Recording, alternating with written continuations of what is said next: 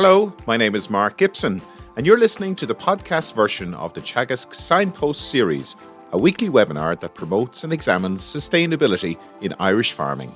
Good morning, and you're very welcome to, to this morning's Signpost webinar. Uh, my name is Pat Murphy, Head of Environment Knowledge Transfer with, with Teagasc.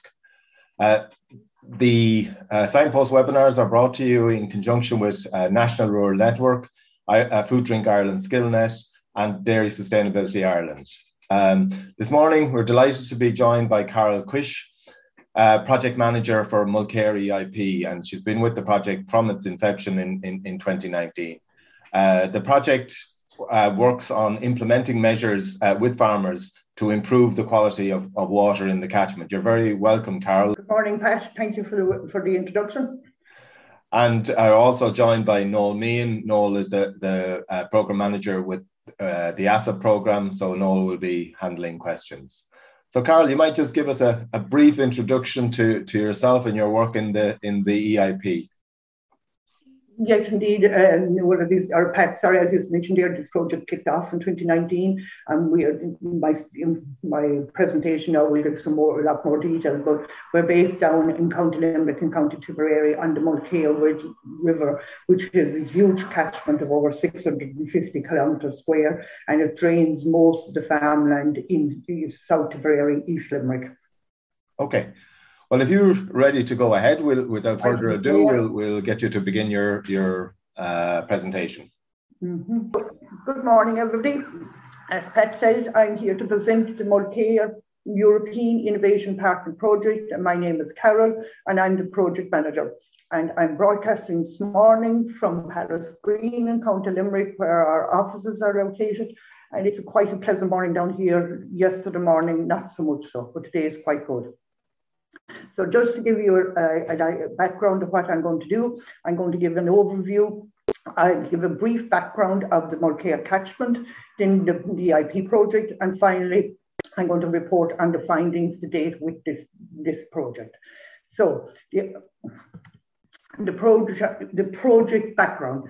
The project is a community and family project that commenced in the spring of 2019, and the project is co-funded by the Department of Agriculture, Food, Marine, and EU, and we have a fund of approximately 1.17 million.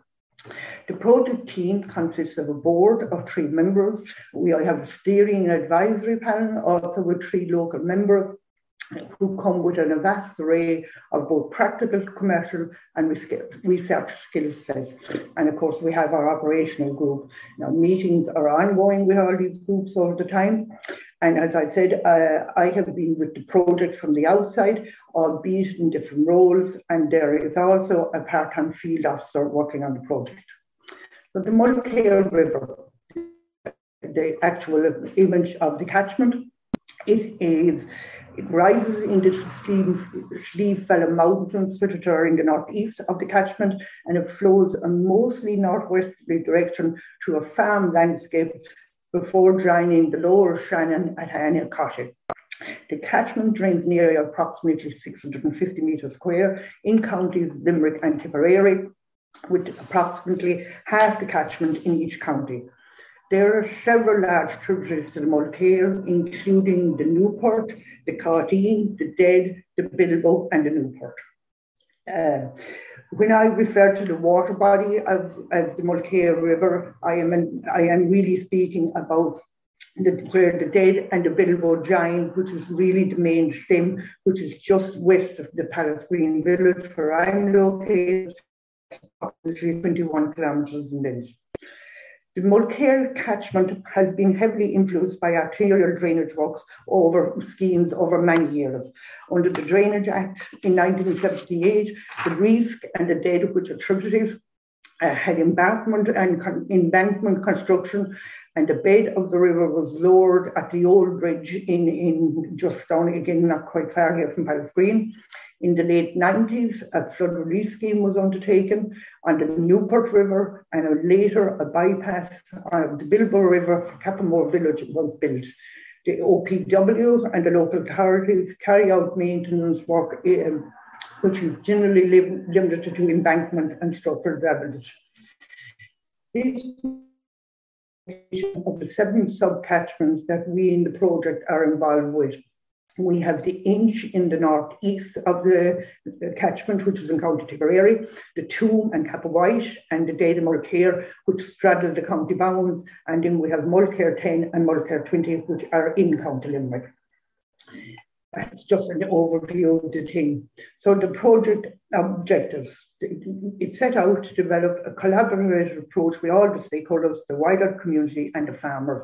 Now the relevant stakeholders here that we work with are the Agricultural Sustainable Support and Advisory Programme, ASSAP, the local authorities water programme, LAWPRO, the dairy co-ops within the, the catchment, there are four, the local farming groups, and of course the farmers and the wider community for each of the planned 60 farmers that we wanted to uh, enlist to the project, we have undertaken very detailed farm assessments.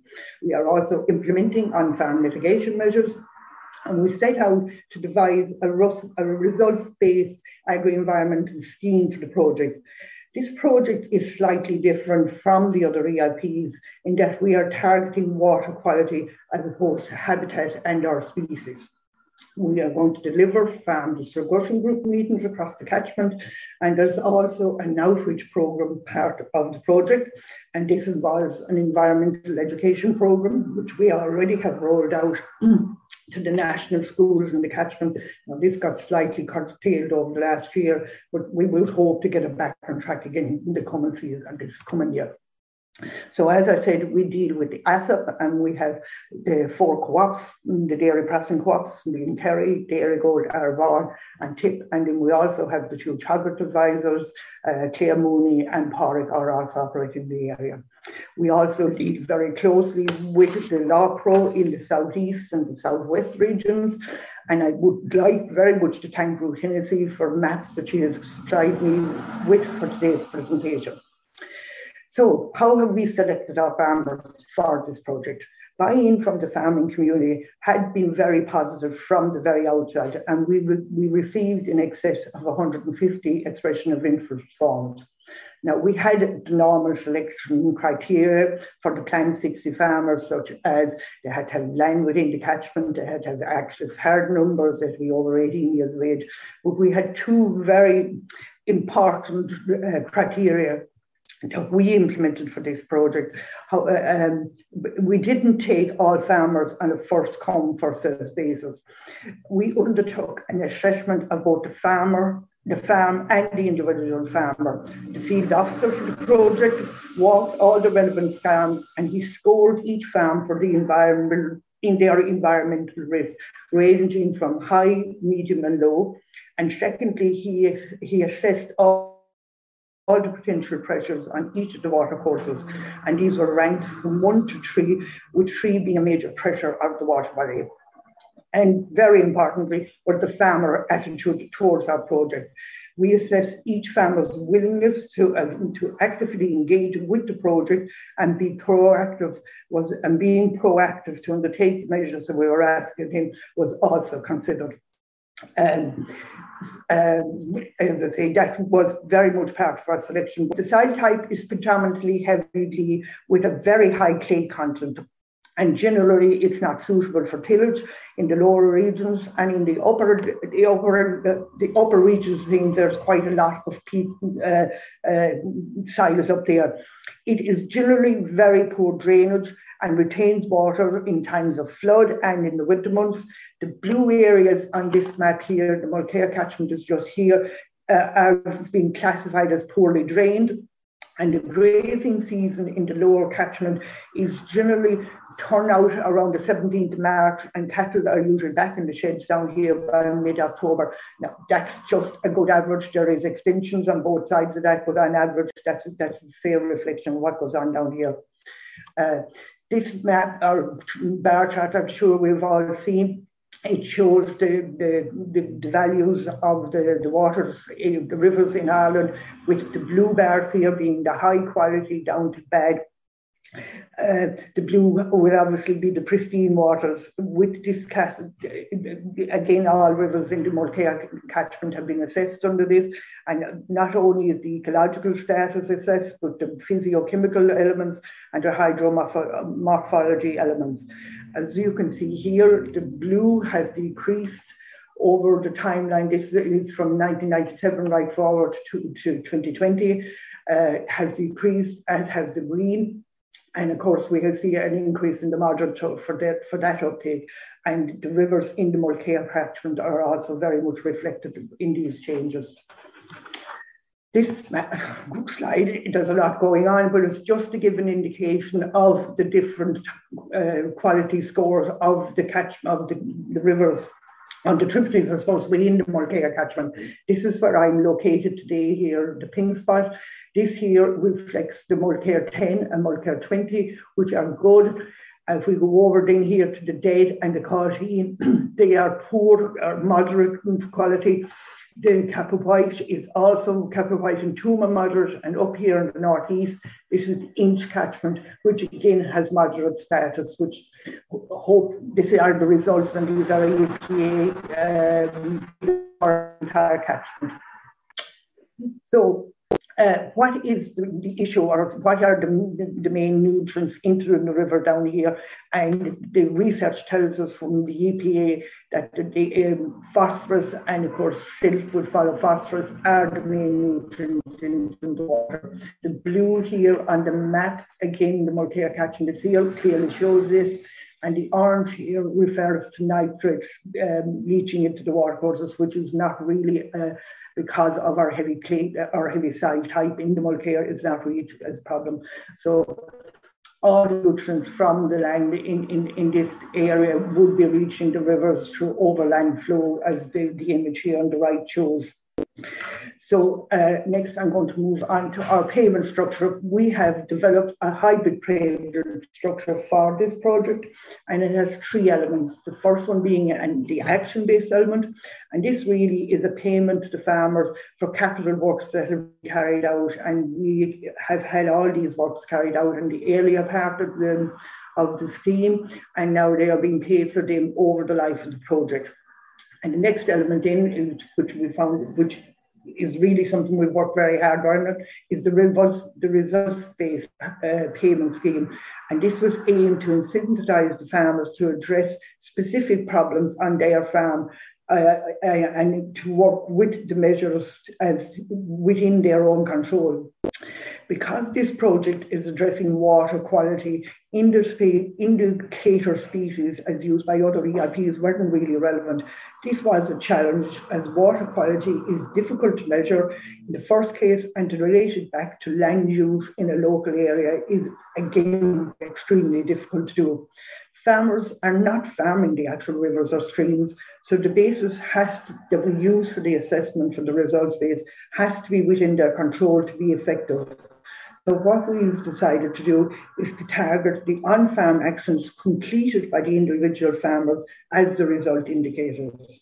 So each year, our field officer will inspect and score these results uh, from we I have an example of the score sheet in the next slide, which I'll show you in a minute. We have kept this extremely simple. And take, for example, one of our mitigation measures is a silt trap. Uh, our field officer will be checking whether that has been maintained. So that means if there's been up of silt, that it has been removed. Now we're also insisting that wetland plants be planted. Again, they need to be maintained. So it really will be the maintenance of the, the uh, action base will form our results base.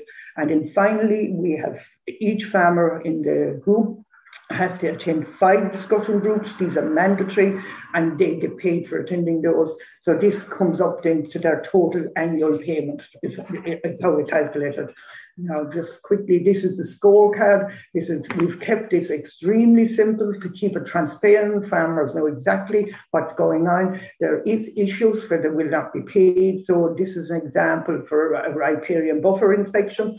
Whereas if there's livestock accessing it, they won't be paid. And this will be signed both by the farmer and the field officer on the day of the inspection. This table here just shows an example of the more popular measures that were, that were taken up uh, by the farmers on the nutrient management, low emission slurry spreading, the lime, the multi-species. We go down to the silt traps and inceptor drains. And our rates of payment here these were calculated so as to cover a portion of the cost of the measure with the farmer paying the balance and each farmer in consultation with the field officer and sometimes myself, four measures were assigned to each of the farmers to undertake. This uh, is one of the images of one of our farmers the participating. Uh, we, uh, the field officer had been out and he was hoping to install a pond. So this is him indicating where it's going to be installed, and this is the final result. Now, these images have all been taken in the last few months, so when we come back next summer, we would see a lot of, uh, you know, these will all have greened up and look considerably different. This was a very interesting uh, feature that we came across within one of the catchments. This is the, uh, a major tributary of the Mulkear. Now it's up at the very head, the headwaters, but this the river was actually being used as the roadway to access, to access about four farms. And luckily, the farmer has now gone and put down a, separate roadway adjoining the stream. And since this picture was taken, this now has all been fenced off. Uh, this was, was a major undertaking, and this farmer was absolutely went above and beyond the call of duty to complete the measures. So just to give you some details now of our participating farmers, in actual fact, we recruited 65 farmers in the end. We were just covering for natural waste that, that may occur over the project. So we have 26 dairy farmers, we have 22 suckler, 16 cattle, and we actually have one tillage farmer. And this man is growing contract, growing oats for Flahavan's. He's just uh, quite near Tipperary town. Very, very interesting man to deal with. So this is a location of the 65 participant farmers. As you can see, they're quite dispersed. The white line here is the county bound, so maybe Limerick are shading it as a fraction, but this group over here is that inch catchment that I spoke to you about earlier, and all the rest are dispersed across the other catchments that we're working on. And just a little interesting map that uh, I had created for today's presentation. This again just shows the yellow dots of where the farmers are, but now we've also put in the, all the tributaries that flow within our catchment. And as you can see, there's a vast array of them. And in actual fact, these just show the water bodies, the natural water bodies, but with the arterial drainage, we have an, an, an, awful lot of main drains running across the catchment, and they are actually not in the image, so there actually is more water bodies within the catchment than what it is. So every farmer within this catchment is not very far from a watercourse that leads into the major, into the Mulkear River. So our participating farmers, as I said earlier, each farmer was assessed for his environmental risk and 37% of our participating farmers have high uh, environmental risk, 28 are low and 35 are moderate. Generally, the dairy farmers were within the high and the moderate and low were our cattle and suckler farmers. So this is the, percent, the percentage of uh, area involved in land area involved in the project. We have in total 3,200 hectares. Again, the dairy uh, sector uh, have the highest portion of this, they have 40%, whereas sucklers 34, cattle 25%, and the others are just down at 106. Uh, that's our tillage uh, farmer. So the stocking rate uh, for the uh, catchment is for the, the, oh, the, sorry, the average stocking rate was 208 livestock units per hectare, whereas the dairy was 230, the suckler 202, and the cattle um, uh, sector at the lowest of 188. So then we looked at also the organic uh, kilograms of nitrogen per hectare. Again, the average for all our 65 farmers is 145 kgs, the dairy being the highest at 177, suckler 106, and our cattle at 112 kilograms of nitrogen per hectare. So the uptake of measures by the different farming sectors both the water access supply mitigation measures and the nutrient management, which is the, the down here in the green, is the 28 and 29, had the highest uptake, which we were very pleased with because these are so topical at the moment. But the one that we were very disappointed with was the uptake of riparian, installing riparian zones or buffer zones, and these are both riparian and infield zones. It only 7% of the farmers came forward to take these up, which we were disappointed with, but uh, all we wanted to do was put in a three metre width from the top of the bank, and we offered, I think, we had about five different types of, of, of buffer strips ranging from flailed to wildlife margins, but this is the result, and this is the, it just shows that maybe there isn't a huge appetite for for, for farmers to fence off buffer zones. That certainly wasn't within the care. So in total, there was 252 measures that we wanted our 65 farmers to complete last year, and we had over a 95% completion rate on this, uh, which we were very, very pleased with. Um, uh, of the farmers who didn't com- uh, complete, eight out of 10 of the farmers who didn't complete the, uh, the four measures, uh, they did complete three and, uh, measures, and then one farmer only just completed one measure. And the reasons that they weren't completed were, on the whole, genuine farmers, and most of these farmers have agreed to undertake these measures in the coming in the coming year. So that's we're accepting that is a little busy again, but this just shows um, in little more detail the specific uh, measures we had, as I said, 28 in total.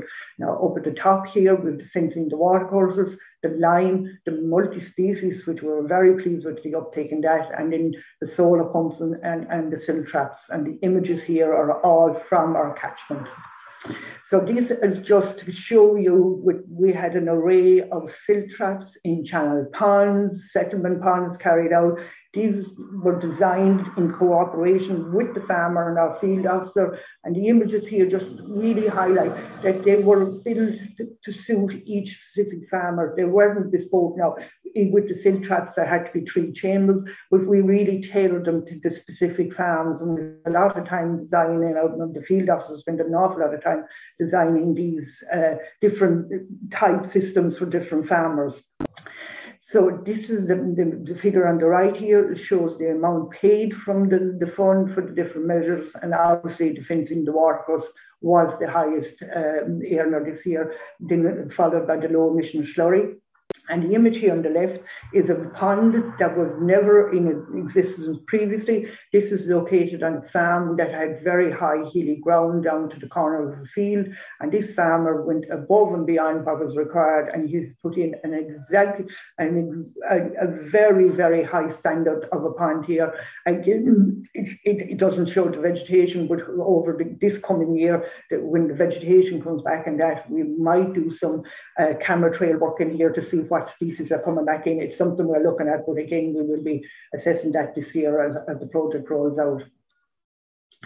So we also ran, this was another part, as I said, for the payment, these farmer discussion groups. Now, each farmer had to attend five of these, and this just gives uh, the, the list on the left there, just gives um, an idea of the topics that were covered, um, the on-farm nutrient pathways, the soil fertility, the timing and application of all the nutrients from slurry, farmyard uh, fertilizer, and nutrient management plan. Now, these will be continuing over the life of the project.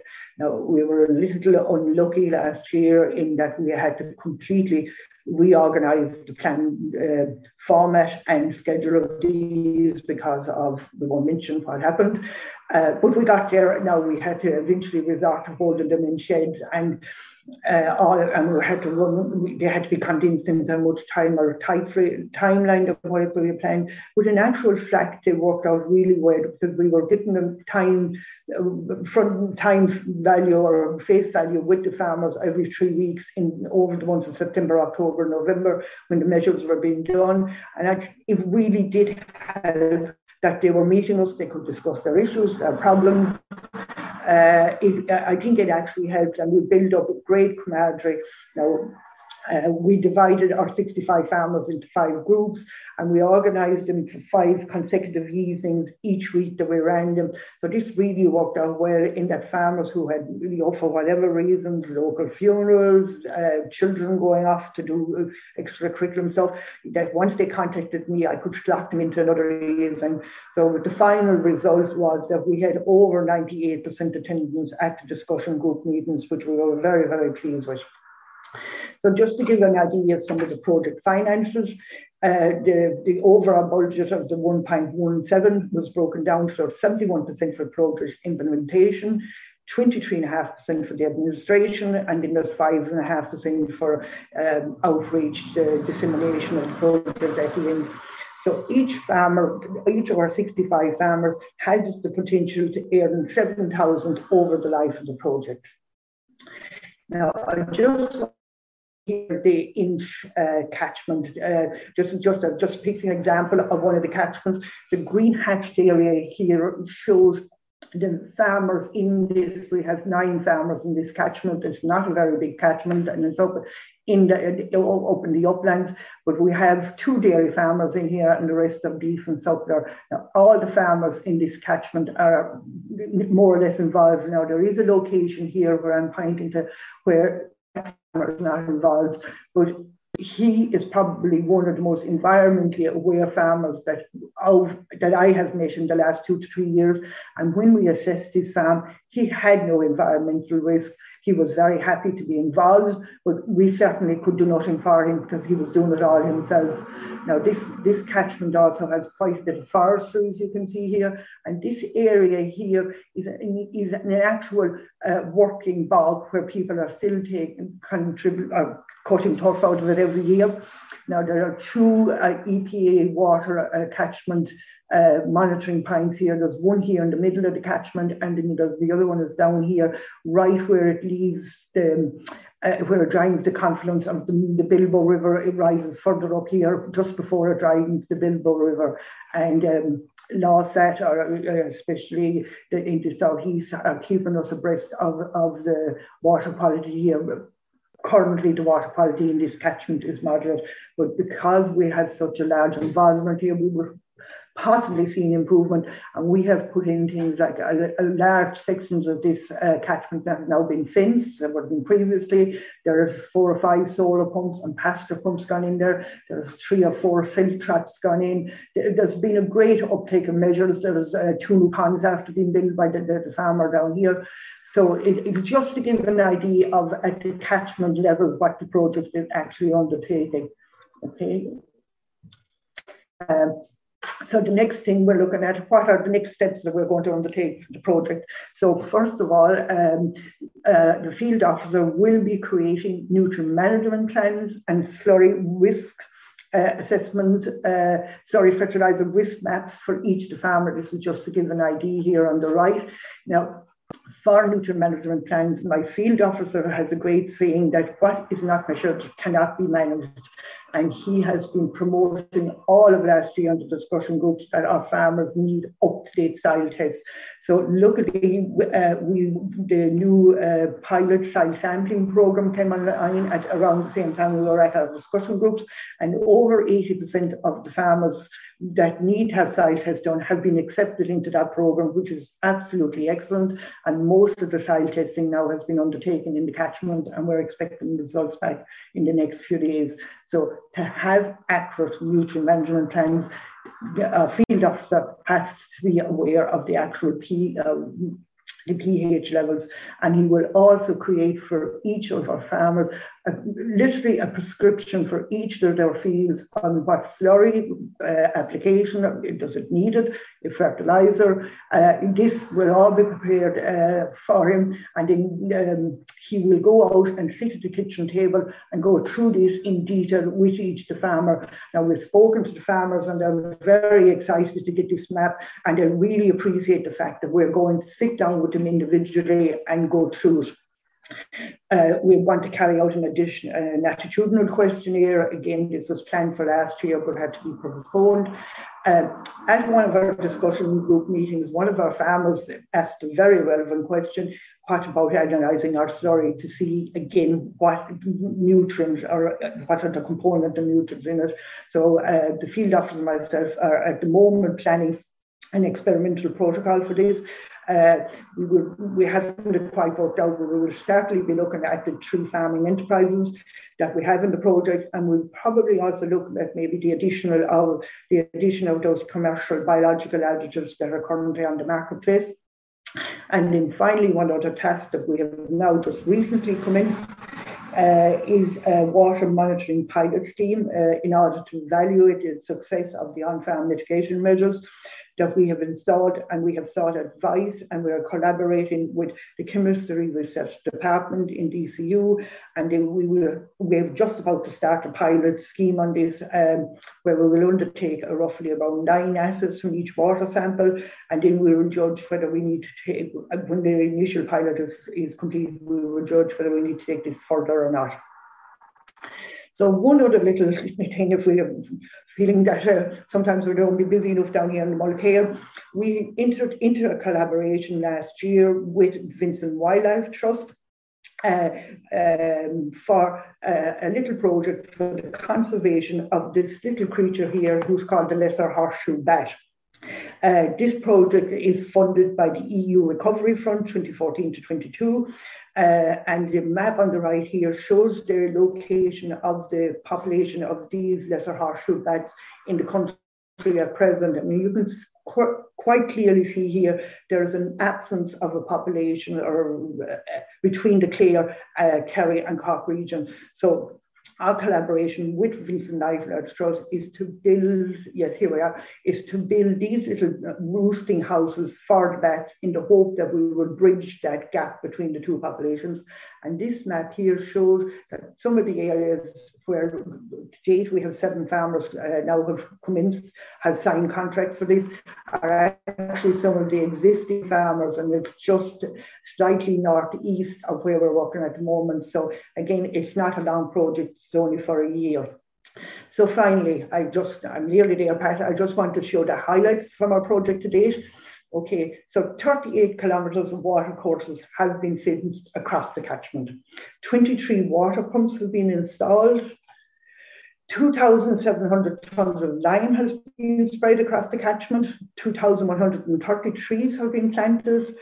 61 hectares of multi-species sward has been sold, has been sown, and over a million gallons of slurry that was not previously applied with low emission slurry has now has now been undertaken. Finally, and some more 3,300 meters of buffer zones have been fenced. 23 silt trap settlement ponds in channel ponds being constructed. 15 acres of wetland has been fenced off and 14 ponds have either been enhanced or created. Again, these are images showing a pasture pump here being installed. This is road work that being done where um, alongside one of the, that's actually one of the main drains there. And all of these works that have been completed have huge co-benefits for the for biodiversity within the within the catchment. This is just a selection of some farmer feedback that I just gathered up in the last few days uh, because our attitudinal questionnaire didn't learn. Now, they're mixed. I do really like the last one here. The project has, this is his own words, has shown me that in, the mindsets have to change. And this is something that we feel very strongly as a team about is changing the mindset of the farmers.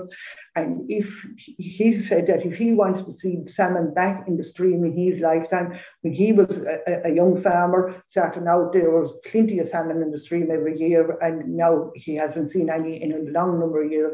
And this other man here realizes now that if we don't take action now, that it needs to be taken now so that it's there for the future generations. Uh, this one here just says Mulkear has facilitated farmers both financially and educationally to complete measures that will in time improve the water quality of the river. So now I have a little short video that we're going to, to that I'm going to play. Dairy farming here in East Limerick.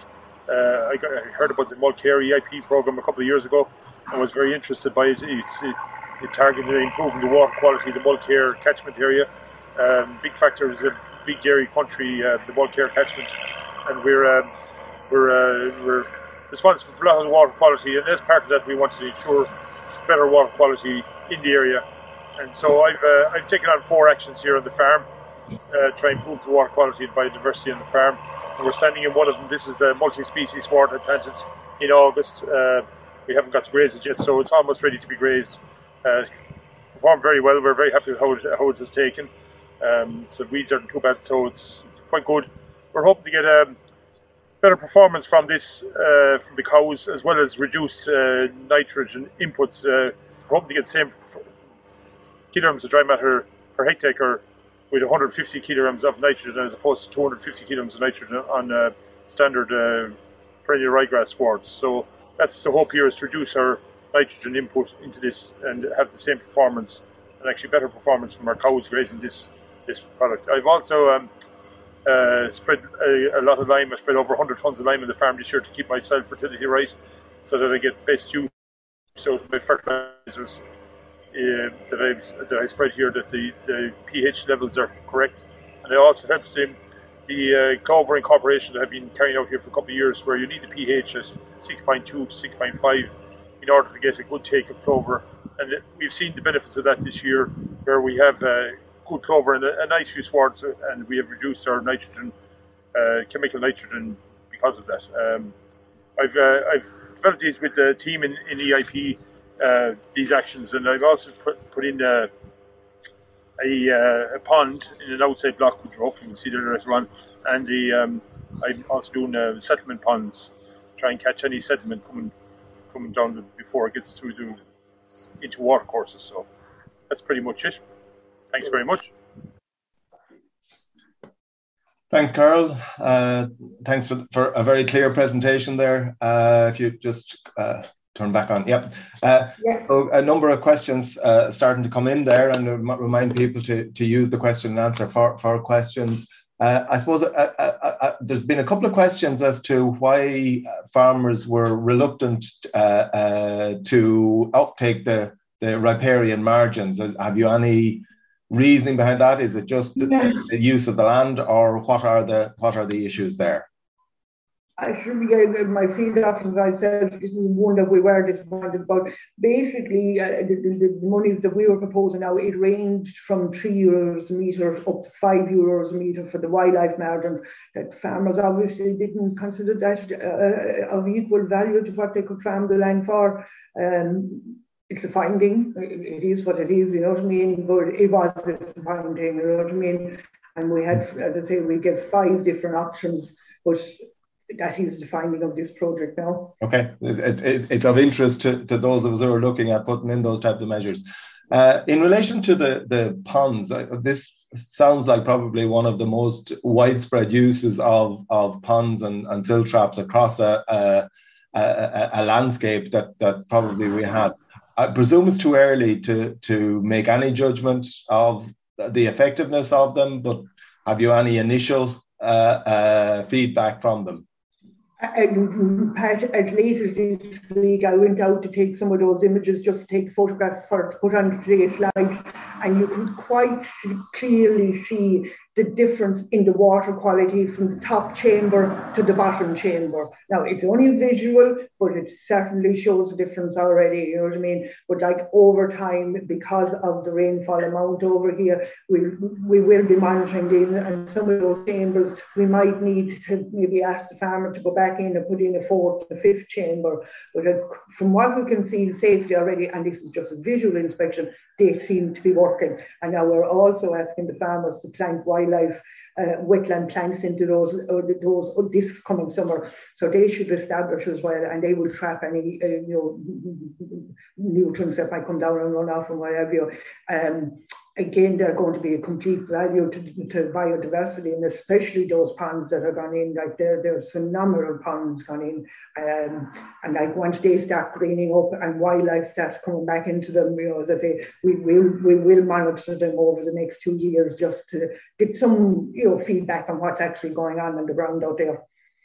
Okay, and I presume that that uh, farmers seeing other farmers putting in ponds, it, it kind of spreads from one to the other. They see these are oh, not necessarily a bad thing.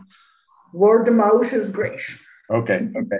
You you said there was there, there was uh, 23 pumps put in, uh, and uh, I suppose the question about that is is has that had a substantial impact in excluding uh, farmers from uh, uh, having cattle with access to the to the streams? Absolutely. Part of the conditions of paying them for the pasture and solar pumps was they had to fence the cattle out of the existing access points that were in some places numerous and in other places just maybe one point. So to be to receive the monies that we paid, they had part of the terms and conditions that they had to do, they had to fence them out. So and like outside of that, we had over 37 or 8 kilometres also fenced uh, off. But what we found out, what we're hoping is because we've now paid them to find an alternative drinking source, that those fences will be maintained going forward and that the cattle will no longer be accessing the streams. Okay. Noel, a, a lot of questions yeah. starting to come in there. Yeah, lots of questions coming in, and, and just to compliment you on a, on a great presentation, Carol. Um, I suppose the first question I actually going to answer for you. It was it was um, a question around um, the the image of where you had the the overland flow um, running off a, a, kind of a soiled area into the into the drain, and um, there was a big field with no hedges, and there was it was a question around is this typical of the area? And uh, that photograph wasn't taken from that area, but it it, it is uh, it wouldn't be typical a big massive expanse of, of ground like that. I'd say, Carol, would it? You know the picture um, we're talking about. In our dairy farms, especially in the lower reaches of the catchment, um, as you know, removal of hedgerows was encouraged for years. We are looking, and part of our measure there was the we had a measure for, for tree lines to be put back in, and especially in the critical source areas. There was a nice uptake of those, but uh, because the lower reaches of that area is a floodplain for the Mulkear River, and can, I have images. I'd love to show you more images. It, can be scary the amount of water that moves around here. And it, there's one of the rivers there called the Dead River, and it, it doesn't flow. Like you can obviously never see it flow in this river, but what it can do, it can rise up to three meters and go back down again within a day or two. You know, it just goes up and down. But um, yeah, overland flow here is an issue, especially during flood events. Okay. Um, I suppose there's kind of two questions here that are around the the, the operation of the um, of the of the project. So the first one is is is a question around the, the administration costs, and I think it was in around 23 percent or 23 and a half percent. And and you know, is is that is that a high level? Is it is it a, is it a high cost? Uh, maybe in in comparison with other uh, EIPs, if you know the answer for that. And then the second one is um, the operational group uh, which forms the part of the EIP, and can you com- can you confirm who sits on it and how often it meets? Uh, how useful they are, uh, how use- useful is it in the overall running of the project? Uh, our operational group has 16 members, and these are drawn from the four dairy processing co-ops, the, all the farming organisations, IFA, ICMSA have representation, LAWPRO uh, have representation, um, ASSAP advisors are also on it. We also have other local business interests and what have you, kind of independent people again, because of the year that we've had over the last two years, meetings have been curtailed, but they're an absolutely brilliant bunch, and I can ring any of them at any stage for advice. And if they can't answer my question, they will find the answer for me. They're, they're there at every beck and call. Now, there's some of them we meet more regularly, uh, the LAWSAT people and, and the ASSAP people, but they're all there at any stage. You know what I mean? They've committed, they've signed a contract committed to the operation group.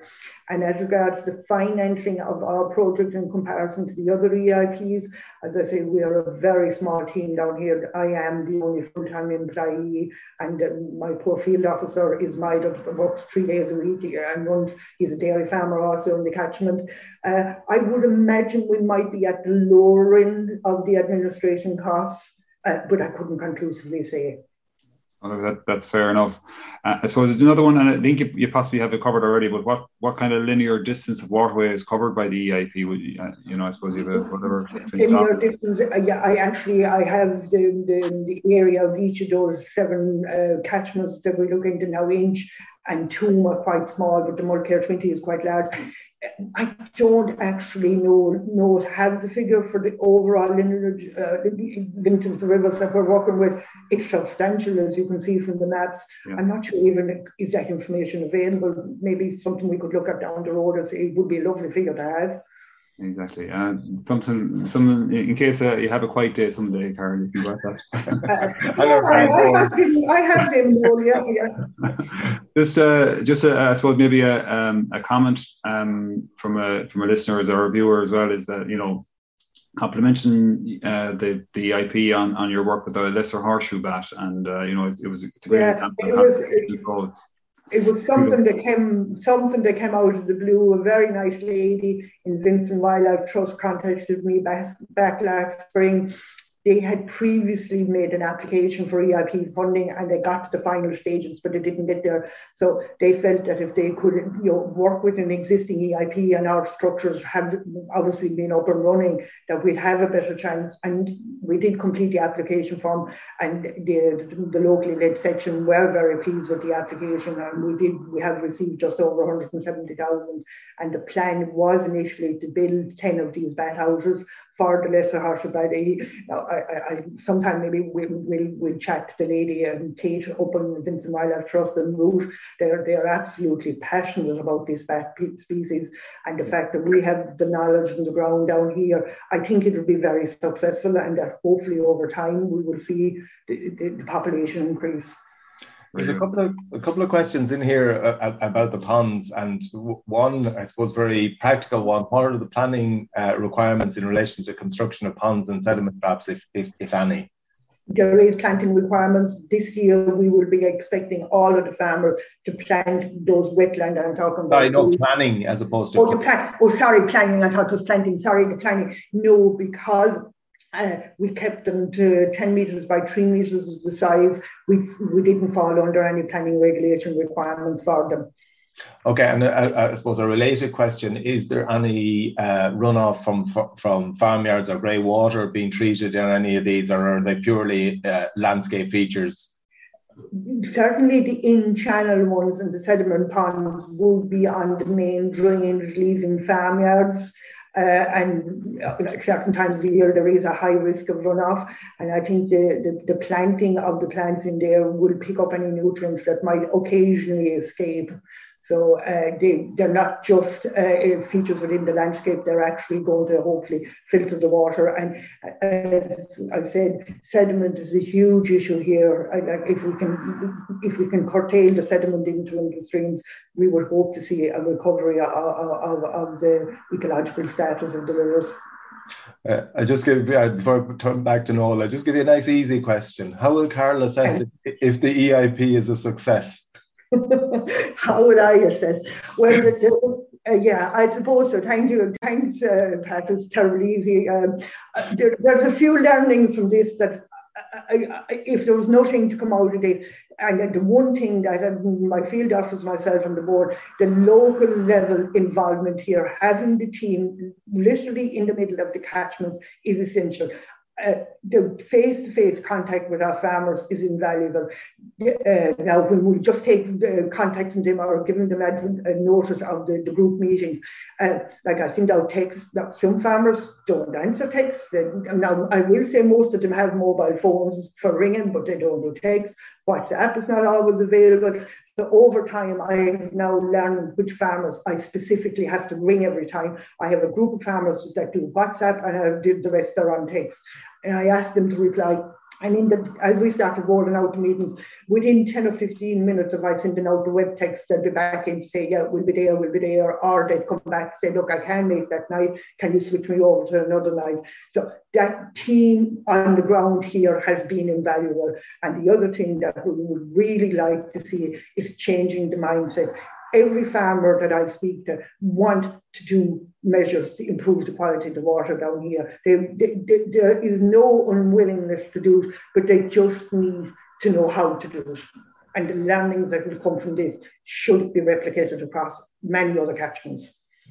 And all that's that's a that's a very good good comment. Um, just to kind of uh, uh, um, maybe two that is kind of linked. Um, one is around for the capital measures. So, for example, for the solar pump uh, or the or the pasture pumps or, or, that kind of thing, is what percentage is paid by the EIP and what is does the farmer have to contribute to it, and then okay. what what what would the average annual payment for farmers be that are in the project? So yeah, absolutely. We'll just take the solar pumps. Um, the so we contributed 1,790 euro, 95 euros to the cost of solar pumps. Now, many of the farmers that put these in, they just covered the pumping of water, but these solar pumps also can, if you get uh, can have batteries or solar panels to operate electric fences. And a lot of these went into outside farms where there wasn't electricity. So a lot of them now opted for that option as well to get the current to run the electric fences instead of maybe borrowing it from a neighbour or whatever. So they paid more than that, but it suited them. And that, that's all good going down the road because it means that there's more fencing going in. So for the pasture pumps, we paid up to about 100, I think so 180 or 190 euros. And the farmer then installed those pasture pumps. He supplied all the fittings, like the, the, the hydrogen piping and what have you. Uh, and, and that was his contribution to the cost of those. You know what I mean? So we looked at each measure, and in some situations we contributed more, but and in, in other situations the farmer had to put in the time to install them, you know what I mean? So, um, again, generally they were happy. Now, was, you always have an odd man who would like to get more, of course, but generally um, they seem to be happy. And the average, they should, most farmers who commit, who do their four measures, oh, now all of those measures have to be completed last year, as I did say, some didn't, and there are extenuating circumstances there. Now they will lose a one third proportion of their payment but each should be able to euros from the project. Okay, can you just repeat that because you, you, I lost just the, just the value there because I, I lost okay. you and maybe everybody else lost you as well. So just I'm sorry, I I, I, I yeah. Uh, um, they, each farmer has the potential to earn seven thousand euros. Okay, that's fine.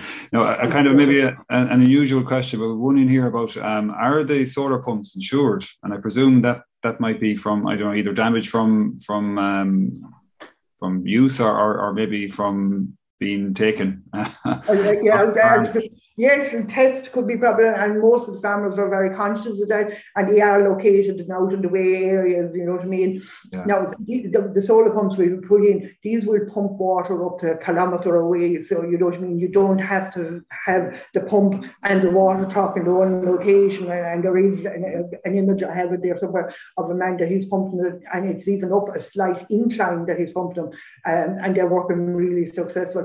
Again, insurance of these would be the, the the individual farmers to look after that. Okay. Um, I suppose uh, just just a, a kind of another maybe um, biodiversity kind of question, um, and and it's not something I think you're, you're dealing with, but uh, around invasive species, species, you know, um, mm-hmm. that means not weed, giant hogweed. Is that prevalent or a problem? Are you finding in the area? There's, yes, it is indeed. There are sections of these greens where there's, especially the, the Toom and Cappawhite have a huge population of uh, hogweed is very, very predominant in, the, in those. Now, they, I work with the two local authorities here, Limerick and Tipperary, and they have a scheme there where they go out and treat that every year.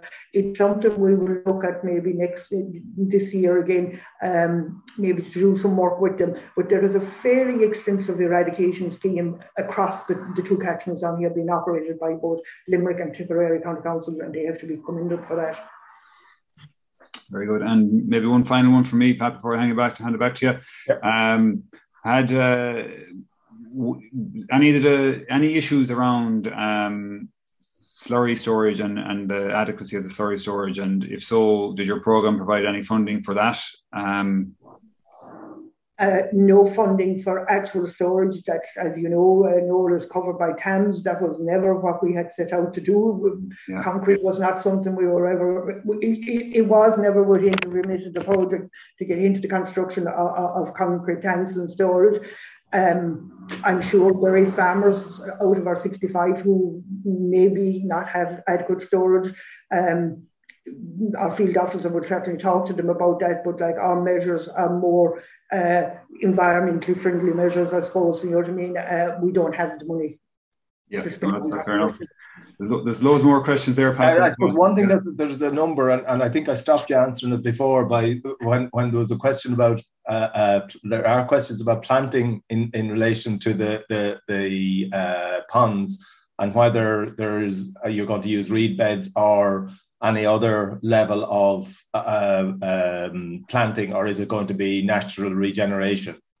And actually, um, we had got great advice from a man down in Clare. He came up and spent a day with us when we were laying out these, and he went to South Sarah saying, "Get your spade, go out into the field, and dig up natural occurring irises, and they will regenerate very, very quickly." So you're talking like bull uh, rushes, uh, bulrushes, um, and irises.